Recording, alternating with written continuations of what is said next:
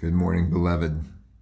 In Psalm 122, the Psalm of David tells us, I was glad when they said to me, Let us go to the house of the Lord. Our feet have been standing within your gates, O Jerusalem. Jerusalem, built as a city that is bound firmly together, to which the tribes go up, the tribes of the Lord, as was decreed for Israel, to give thanks to the name of the Lord their thrones for judgment were set, the thrones of the house of David. Pray for the peace of Jerusalem. May they be secure who love you. Peace be within your walls and security within your towers. For my brothers and companions' sake, I will say, Peace be within you. For the sake of the house of the Lord our God, I will seek your good.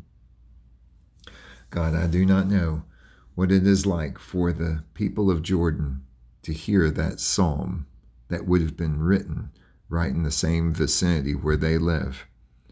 God, what is it like for such a legacy, such a heritage of such vibrant faith to feel like it is part of their cultural heritage, but it might not be the indicative statement of their faith today?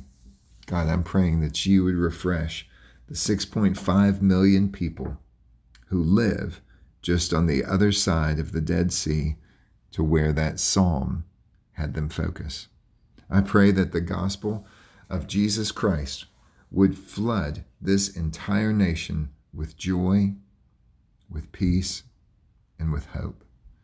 God, for those who have seen suicide bombers, for those who have experienced abortions, and betrayal, for those who have been put out of work because of their faith, we are asking that they would be a people of prayer, that they would continue to pray for their enemies, that they would seek to bless those who curse them, that they would not harbor bitterness or resentment, but that for your glory they would seek the good of their neighbors.